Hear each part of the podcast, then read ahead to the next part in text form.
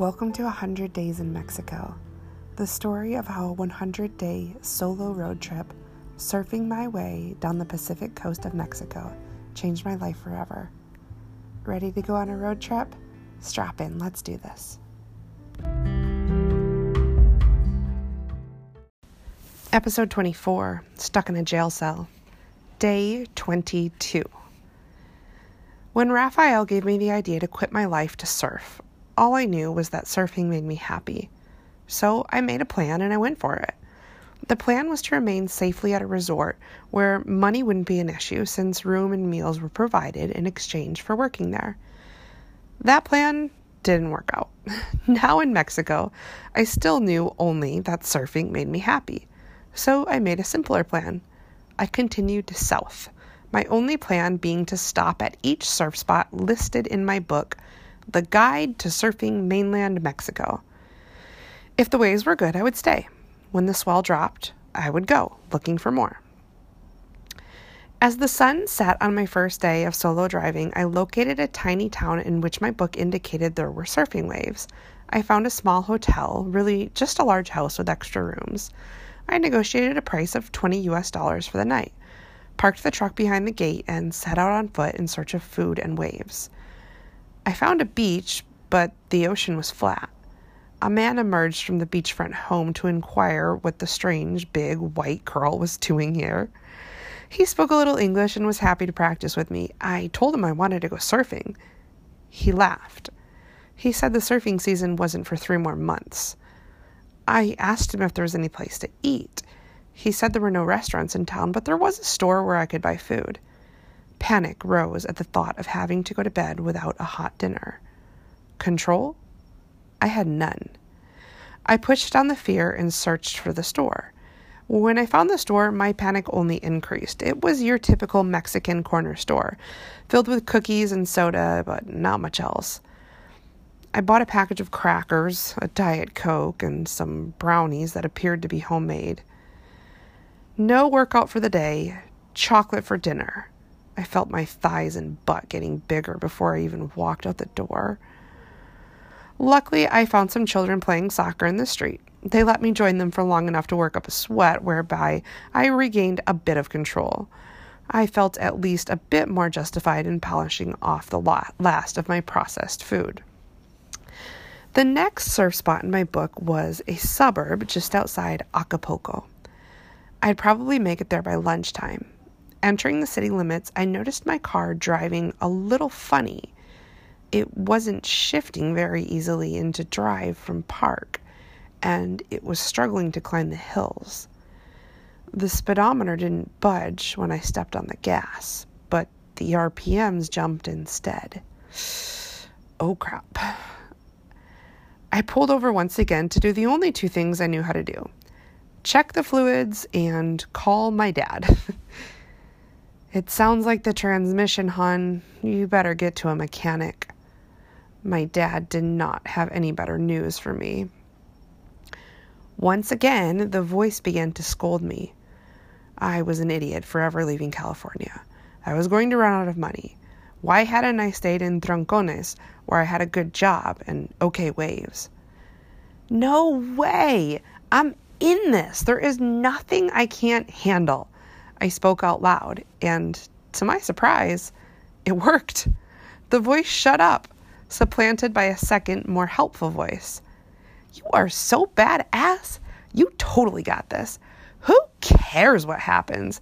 It's all part of the adventure. Boom, pow, yeah. The new voice sounded a lot like a fat African American woman. I liked her a lot.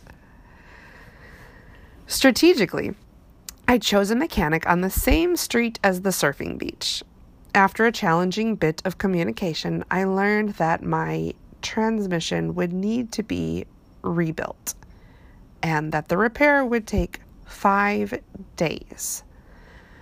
The mechanic had a sort of mother in law house and said he would rent it to me while I waited for the car to be fixed.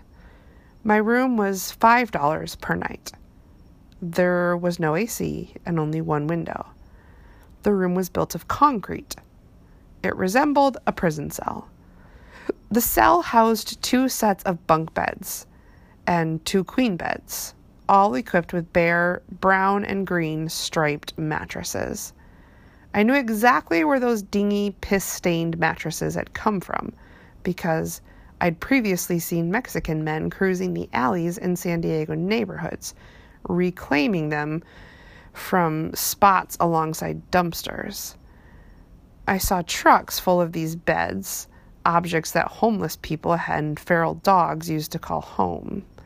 I saw them stacked in the back of trucks, cruising down Interstate 5 heading toward the Tijuana border. And now I was paying to sleep on one of them.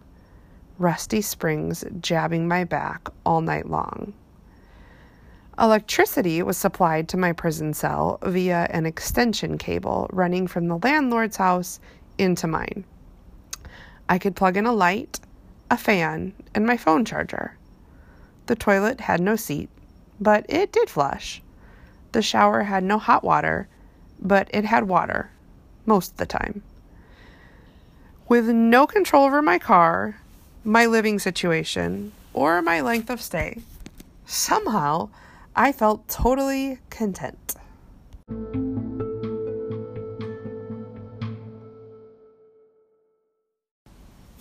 I had been staying in the suburb Playa Bonfil, waiting for my car's repairs for three days. I had spent two terrifying surf sessions in overhead waves that broke with the force of a freeway collision.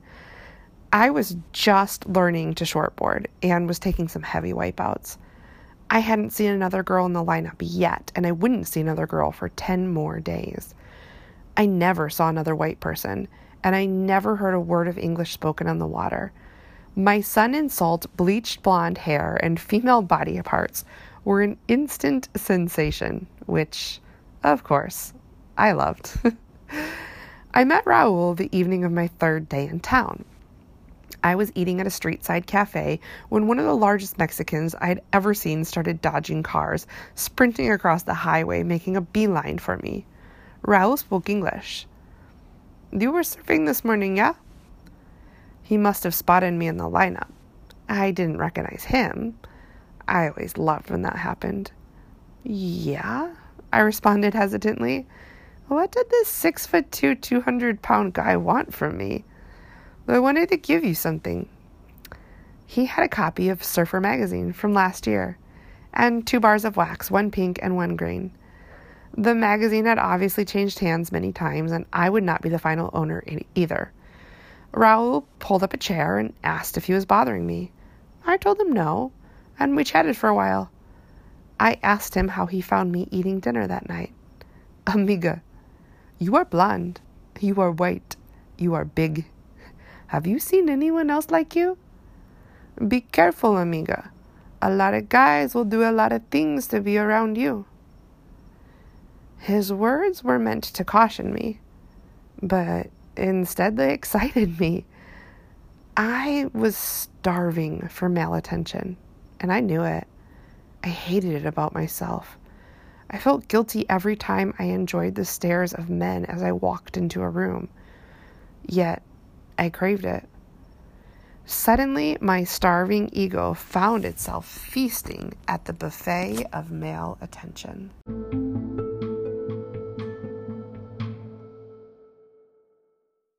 Something about Latin men. Latin men love all female body types skinny, fat, and anything in between. And even better, they're unabashedly vocal about how much they love the female body type. He was right. I stood out, and the boys loved it. So did I. I'm not sure what I liked more catching waves or watching guys try to catch me after surfing. The local surfers at Playa Bonfil called themselves the Bonfil Boys. And Team Radical, they could shred for sure. Some of the best surfing I've seen anywhere in the world. The waves lent themselves to both barrel riding and aerial maneuvers. As I walked the beach to paddle out, someone would hoot at me from a palapa. As I paddled for a wave, someone would hoot at me, Dale, güera, dale! Go, white girl, go. Post surf sessions were the best. The boys would gather at a beachside restaurant with a perfect view of the waves to have breakfast, beers, and share stories. Although my Spanish sucked and I struggled to say anything meaningful, I was always hooted at to join them. Post surf beers would turn into photo shoots where each and every boy wanted a picture with me, wanted to put his arm around my hips, which met the height of his ribs, or wanted to tag me in a Facebook photo. I was invited to party in town. I was invited to go wake surfing. I was invited to the movies. I was invited out for micheladas. If I walked the town, each time I crossed an intersection, someone down the road would yell, Melanie! I was popular.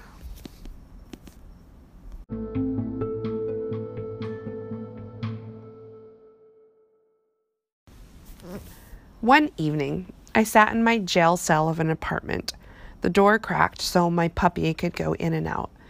The dog was teething and had a bad habit of chewing everything. I was a new dog owner and had a bad habit of never watching her. While I played a language game on my phone, Mika found the extension cable that ran power to my unit.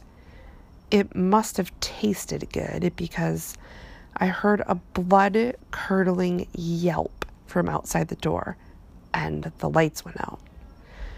I ran outside to pull the poor little thing off of the cord. The current was so strong she couldn't remove herself. It zapped me pretty good through her limp body. I screamed. I scooped up my baby and started crying. A female scream in a rundown Mexican neighborhood is a call to action. The 22 year old boy who lived next door leapt over my locked gate in about 7.3 seconds. Within 30 seconds, several more young men found their way into my gated and locked yard. I tried to explain through sign language and awful Spanish what had happened. One of the guys figured out that I was without power and he sprang to address the problem. Without unplugging the cable, he proceeded to fix the exposed wire, using a rock to shave back the insulation. With some plastic ripped from his baggie of weed, he insulated his hand while he spliced the wires back together. Borrowing a piece of used electrical tape from another spot on the cable, he sealed up the whole job. Good as new. I had light and new friends. The guys wanted to show me around the city. I didn't know them, and these fence jumpers didn't exactly seem like stand up guys. I could hardly communicate with them. The voice told me what the good girl should do. But the good girl should have never left San Diego, should have never gotten a divorce, a divorce, and shouldn't be eating bad food. She most definitely shouldn't go out with young, strange men in the middle of the night in one of the world's most dangerous cities screw it. We swam in the ocean under the moonlight, jumped a fence to a private beach, and ate tacos at 2 in the morning. I was slightly disappointed in the morning when I realized I'd lost the shirt I bought the day before from the local surf shop and instead was wearing, a men's extra large tank top. Disappointed, but I was definitely not guilty. I told my journal the next day, I think I just had the best night of my life. My car took eight days to fix, not the five I was originally quoted, but I stayed a full two weeks. I had fallen in love with the area, the far too challenging surf, and the attention from the Bonfil boys.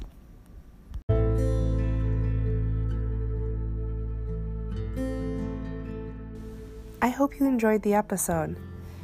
If you did, you can head over to 100daysinmexico.com and check out the insider section where I record a behind the scenes video for each episode. In these videos, I answer questions like Did you ever actually send that letter to Kurt? Or whatever happened to that guy? Did you see him again? Or where is your puppy now? So, for the answers to these questions and an insider's behind the scene look at every episode, head on over to 100daysinmexico.com and sign up to become an insider. It's about the cost of a latte per month, and there's a whole lot of value in there. Until next time.